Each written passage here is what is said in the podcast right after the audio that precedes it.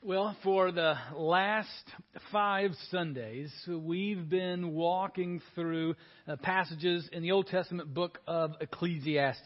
And if you haven't been with us, if you're just joining with us now for the first time, it's okay because Ecclesiastes is part of the wisdom literature, and that allows us to take parts of it and really dig into those particular parts. And so if you haven't been with us, then it really will not affect your understanding of this particular passage, but encourage you to take some time, if you have it currently, to read through Ecclesiastes. And I think for those of you that have been walking with us in Ecclesiastes, you might agree with my thought about if the author of Ecclesiastes was here with us now, he would be jumping up and down, raising his hand, saying, you know, I told you. Look what I read. Look what I wrote. I told you this was the case, because we would totally agree with a lot of what Ecclesiastes, the writer, has told us. That life is unpredictable. That we are not in control. That we are finding that really money and security and pleasure, they do not bring life. They do not bring fulfillment to us, particularly in this time of crisis. And our topic today, the passage we'll look at, is the emptiness of worldly power. The emptiness of whether it's political, whether it's military, whether it's prosperity, that the power of this world ultimately is empty. I mean, consider this with me as we're in the middle of this coronavirus crisis. Do you think coronavirus cares one bit about the political power of any nation on the globe? I mean, the nations of the world have been brought to a standstill by this microscopic virus that moves in droplets from our respiratory system. It's spread around the world, and it's brought every economic system to a standstill, totally overshadowing in our nation now the political season that we're in. You know, we're 7 months from a presidential election, and that's nowhere really on the front pages. It's not the topic of our conversations. It's because coronavirus is. I mean, in our nation and the nations of the world, we've got the military might to annihilate this globe number of times. We've got boats and planes and bombs and bullets, but has no impact on the coronavirus. And when you consider the power of popularity, I mean, we're at a time right now where the governor of Kentucky has a regular gathering news conference at 5 o'clock, and people are regularly gathering to hear him. In the state of Ohio, it's a regular event to 2 o'clock every day to have wine with DeWine, I understand. And our president's popularity continues to go up during this time. But does the coronavirus care one bit? No. The writer of Ecclesiastes is right in the passage we'll look at today. He's looking at his observations of the world around him. And as we've said a number of times, he uses the phrase, as I look at things under the sun. Meaning it's what he sees from the human perspective. What he sees, what he recognizes, is that the things of worldly power are empty. Now, our passage is in chapter 9 of Ecclesiastes, verse 13 through 18. And we'll look at that together. Let's pray. Almighty God, thank you for your written word. Thank you as it speaks to us of your truth, of your power, and your wisdom. Give us ears to hear and hearts to receive, and then hands and feet to do, according to your good and perfect will. In the name of Jesus we pray. Amen. Ecclesiastes 9, starting with verse 13. I've also seen this example of wisdom under the sun, and it seemed great to me. There was a little city with few men in it, and a great king came against it and besieged it, building great siege works against it. But there was found in it a poor, wise man, and he, by his wisdom, delivered the city. Yet no one remembered that poor man. But I say that wisdom is better than might, though the poor man's wisdom is despised and his words are not heard. The words of the wise, heard in quiet, are better than the shouting of a ruler among fools. Wisdom is better than weapons of war, but one sinner destroys much good. This is the word of the Lord. Thanks be to God. Now, a couple things from this story that the writer of Ecclesiastes is telling us. One, he's telling us clearly that wisdom, godly wisdom, is greater than worldly power. I mean, at the end, verse 16 and 18, he said, wisdom is better than might. Wisdom is better than the weapons of war. And now, worldly power is not necessarily bad. I mean, the different kinds of power we talk about, economic power or military power or political power. I mean, just as we've been talking about throughout this series, the emptiness of pleasure or money or security or work, those things aren't bad unless they become our purpose for living, the way that we find meaning in our life. If they become like our God, then that's when they become bad. They lead us down a path that doesn't lead us to life as it was meant to be lived. And the same is true for worldly power, worldly influence. It's a necessary thing, and in many ways can be very good. But it doesn't bring life in and of itself. It doesn't bring the joy and fulfillment that God has created for us if we pursue that worldly power. And the temptation for us is real as humans. It has been throughout the ages that we are tempted to try to control our lives and get as much power as we think we can, of whatever kind, and use that power for our own security, for our own benefit. And we think that will bring us safety, and that will truly bring us life to the full, and it doesn't. Godly wisdom is greater than worldly power.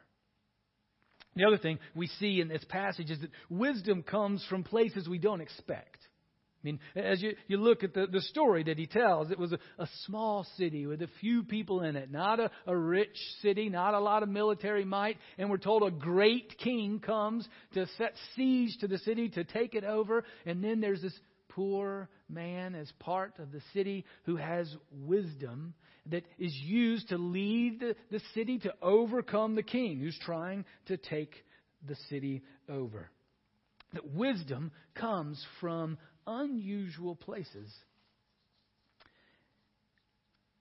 And then at the end, we see that the passage ends with a sour note. Two times, actually, the writer says this, that wisdom is easily forgotten, that wisdom fades. I mean, at the end of the story, after the poor wise man has led the city, it's then that he's forgotten. We're told that the people despise him, and his words are not even heard or remembered anymore. And then at the very end, he talks about wisdom. Verse 19, wisdom is better than weapons of war, but one sinner destroys much good. That wisdom, godly wisdom, easily fades from our attention.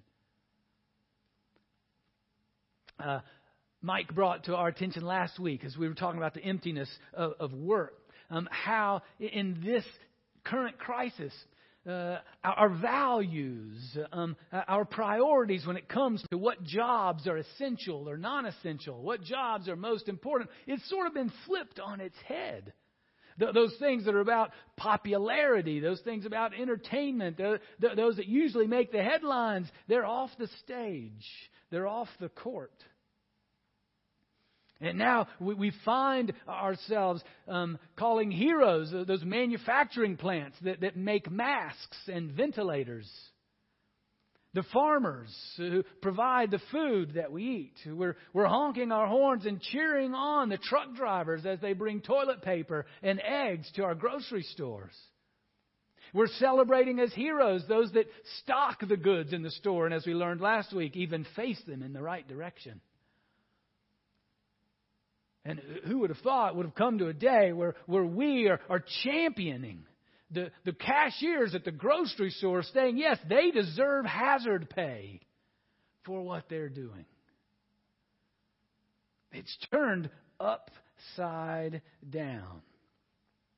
How we now, in this crisis, causes us to really focus on what really is important and essential for our livelihood. And we admire and appreciate those positions that maybe we've taken for granted for a long period of time. How long do you think that'll last? No, when this crisis is over, how long will that sense of value and priority remain ours? I mean, the writer of Ecclesiastes says, it'll fade. Our human nature will forget how wisdom is greater than power. And we will go back to what is popular, what is powerful, what brings prosperity. And put that back ahead of wisdom. My experience actually would agree with the writer of Ecclesiastes. I've been through a number of hurricanes when we lived on the Gulf Coast. I was alive as an adult, a father. It's September 11th when the World Trade Centers were destroyed and when a plane struck the Pentagon on purpose. And I can remember in those times, similarly, during that crisis, there was a real focus on what is essential, what is important. And you could sense among us a shared value to support and encourage and help one another. But in time, a crisis moved on and ended up being a blip on the graph of life, because wisdom can fade. Now, what this passage, this story that Ecclesiastes tells us, it actually occurred in Jesus' life. It occurred very similar to this. He's going to demonstrate the truth of what Ecclesiastes is saying, but Jesus' life is also going to show us a little bit beyond what is just under the sun to what is beyond the sun. Because in Jesus' life, his last 6 days of life, from Sunday to Friday, from the Sunday that he entered into Jerusalem to the Friday that he was hanging on the cross, a little over 2,000 years ago or around that time, a week, those 6 days we call Holy Week in the church. And today, we commemorate, we celebrate that Palm Sunday, that first day of the week when Jesus entered into Jerusalem.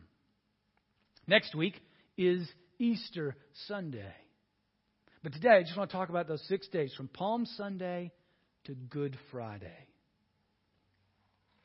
Jesus, much like what the writer of Ecclesiastes talks about, wisdom comes from places you don't expect. Well, Jesus was from a small, obscure village. He was a carpenter's son. He's about 33 years old or so. And yet, he had the wisdom and the power of God. He taught the ways of God with authority. And he had power to heal disease, to calm the greatest storms, to feed those that were hungry, to raise those folks from the dead. And he had a popularity with the masses that came to its peak on Palm Sunday. He entered into the great city of Jerusalem on a donkey. And there the crowds, they cried, "Hosanna, blessed is he who comes in the name of the Lord." "Jesus, you are our King." And they laid palm branches down before him. In Matthew 21, that tells the story of Palm Sunday. Matthew tells us the whole city was stirred up when Jesus of Nazareth entered Jerusalem. I mean, Jesus had so much popularity, so much power among the people and authority with them that the religious leaders, the community leaders were scared and threatened of Jesus. The crowds wanted him to be their leader. They wanted him to take the throne. They wanted to give him all political power. But in these last 6 days, Jesus refused. He was not about obtaining political power to influence people. He was one who offered an invitation to all who were willing to follow him. He didn't use the worldly power, the power that God the Father had given him to heal, the power to feed the multitudes.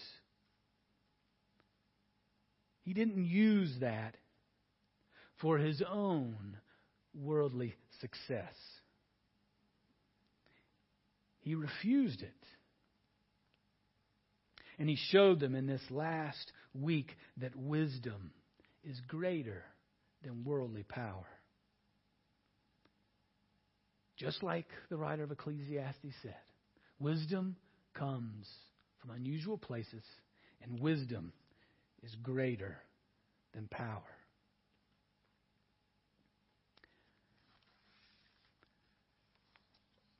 And then, as the crowds had been crying for Jesus to be king, it only took 6 days for the crowds to turn on him and to cry out, "Crucify him!" And those that were his students, those that were his friends, they deserted him. They denied him. They betrayed him. From Sunday to Friday, he went from the powerful popularity of the crowd to now the crucified one on the cross, demonstrating exactly what the writer of Ecclesiastes says, that we human beings are fickle. We are easily tempted by the worldly powers of our existence. And godly wisdom quickly fades.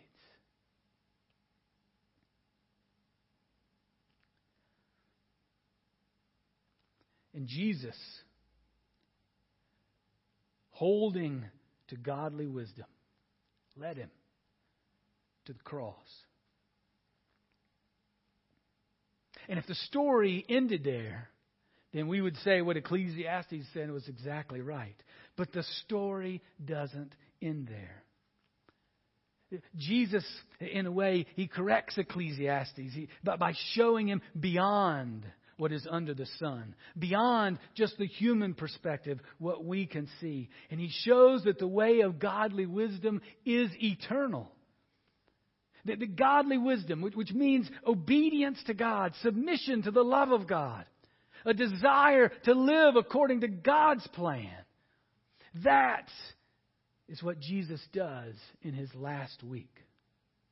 Living according to the humble eternity of God's wisdom. He goes to the cross. He totally rejected the power plays of this world, using his popularity or his healing powers or power to calm the storms. He refused any kind of violent insurrection. that the crowds wanted him to carry out, or that his disciples wanted him to lead. I mean, at any point of his betrayal, at any point of his trial, at any point of his crucifixion, Jesus could have snapped his fingers and it would have been over. The hosts of heaven would have come down and destroyed all that were around and made him the King of Kings and Lord of Lords. But he never did. And he knew that was the case. He knew that was possible. He felt that temptation of worldly power to protect himself and to avoid the wisdom of the Father. Because we're told, as Matthew tells the story of these last 6 days of his life, that three times he stopped and prayed, and each time he asked the Father, "Take this cup of suffering from me. Not my will, but your will be done. Take this cup of suffering from me. Not my will, but your will be done. Take this cup of suffering from me. Not my will, your will be done."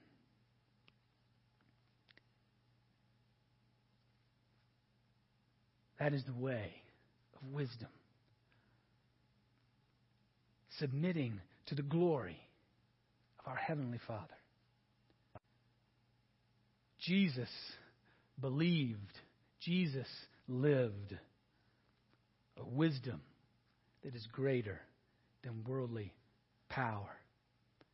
And the good news is that Jesus doesn't fade. That in Jesus' death on the cross, in the power of his resurrection, he has stayed firm to the will of the Father. And he has accomplished for all who are in him forgiveness. He has destroyed guilt. He has destroyed death. He is victorious over sin. He has satisfied judgment so that all who are in him are secure. Life forever. In him, with God. Jesus demonstrated the humble, eternal power of the wisdom of God. In the book of James, we're told a little more about that wisdom from above. And James, much like Ecclesiastes, is really a book of wisdom literature. But in chapter 3, verses 15 and 17, he outlines for us the wisdom from above. And I think as you hear this, as you hear this and recall all that Jesus did and endured in those last 6 days of his life, you'll see how he lived this out. James 3, verse 15 through 17. "This is not the wisdom that comes down from above, but is earthly, unspiritual, demonic. For where jealousy and selfish ambition exist, there will be disorder and every vile practice. But the wisdom from above is first pure, then peaceable, gentle, open to reason, full of mercy and good fruits, impartial and sincere." Those 6 days from Sunday to Friday demonstrate the greatest act of power the world has ever seen. Because Jesus powerfully, strongly stays true to the wisdom of God instead of resorting to the temptation of using miraculous worldly power for selfish ambition. He shows the highest level of strength and power and submits to the very glory of the Father, obeying the Father's call, entrusting himself to the wisdom from above, demonstrating what is pure, what is peaceable, what is gentle, what is merciful, what is sincere, and securing for all who are in him life eternal. Now, our challenges throughout this week, the application of the passage for our lives has been to declutter and to focus on what is important. So how do we take this marvelous, powerful story of Jesus as he maintained his focus on godly wisdom and did not bow to the temptation of worldly power? And well, how do we declutter and focus ourselves? Well, I think first in decluttering, what we need to declutter, which is to identify and evaluate the place of power in our lives, just like we declutter a closet. We identify what's in it and evaluate what we need, get what is good, we keep what isn't, we throw out. Well, we want to declutter the temptations to pursue worldly powers in our own lives. And we want to focus on the wisdom of God in Jesus.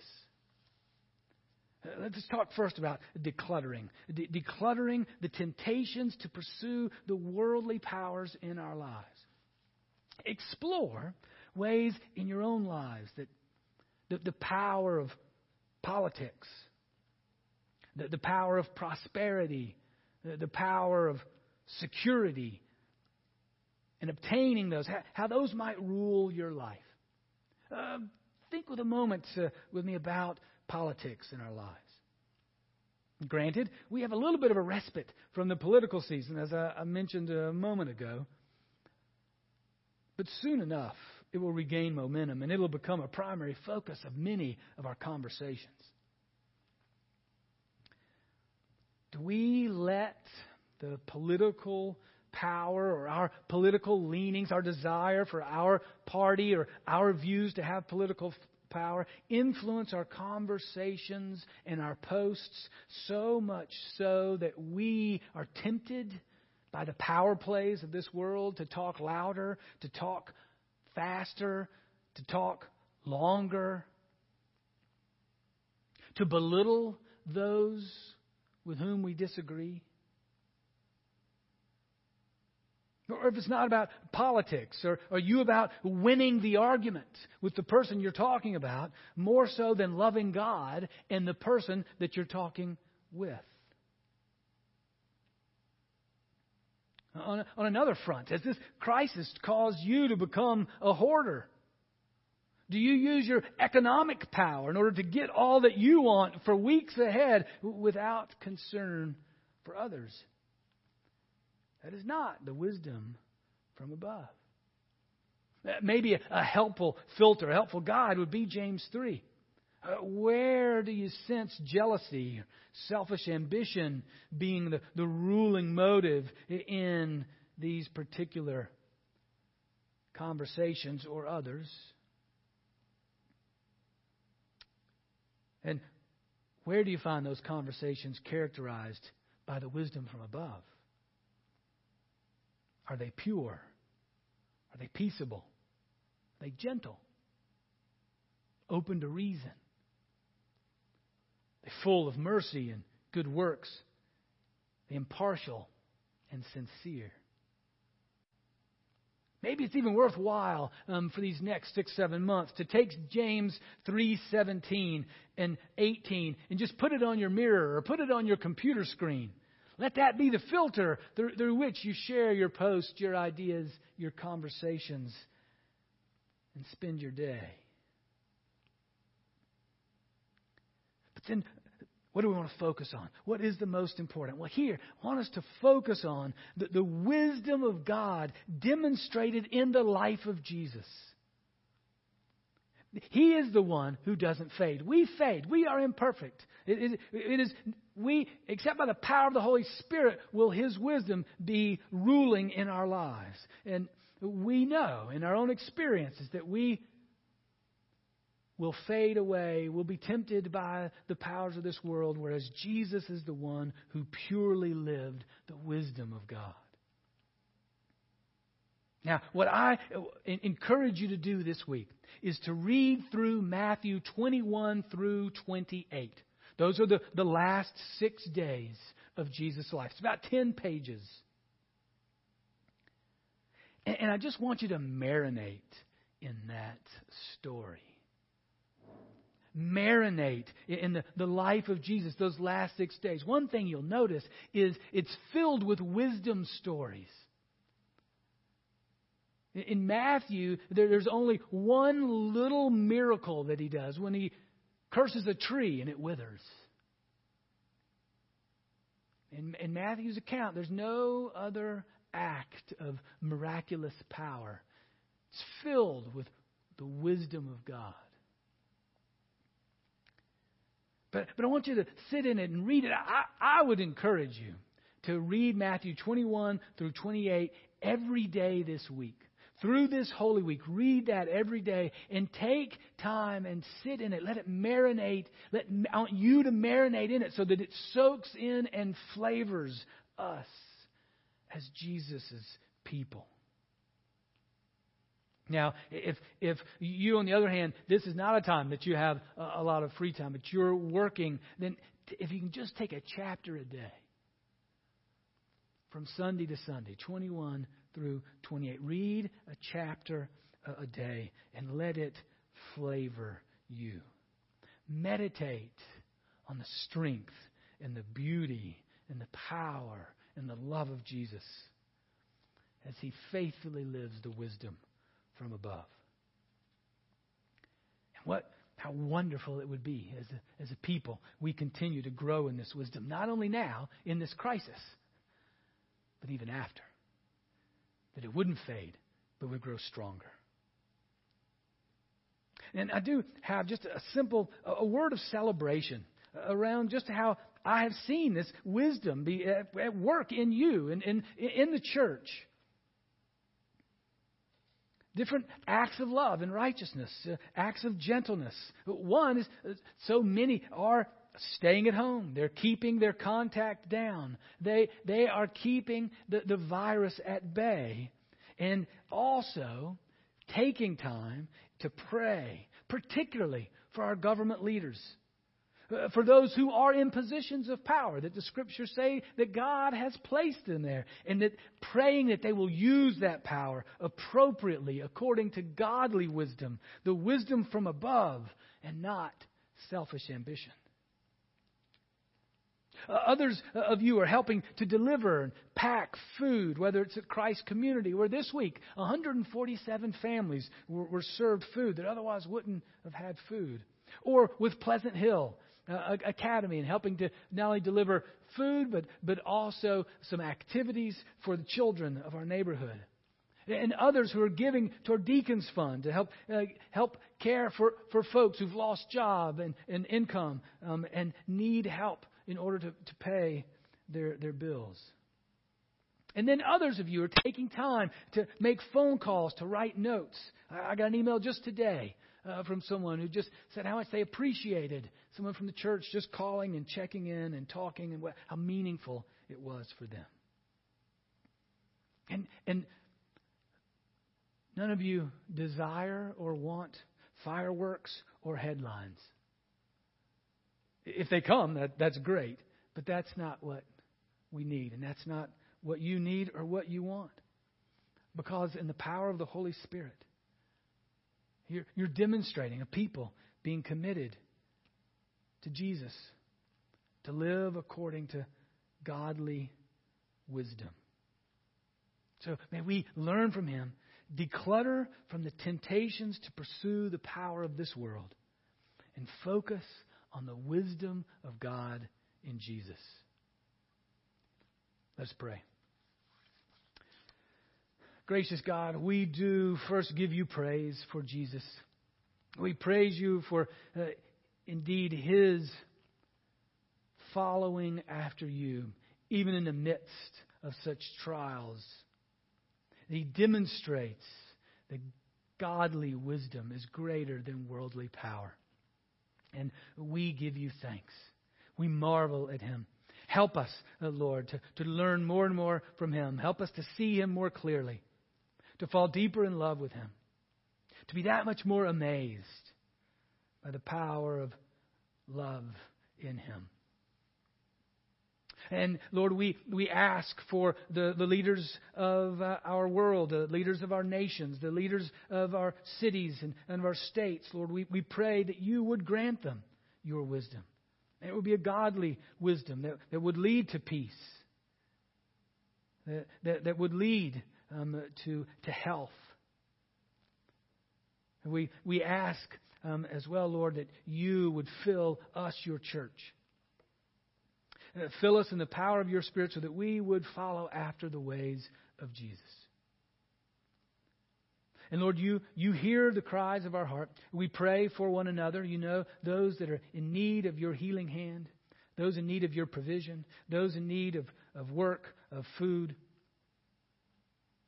We lift them up to you and pray that you will use us or others to provide for the needs of those that are on our hearts. In the powerful name of Jesus, we pray. Amen.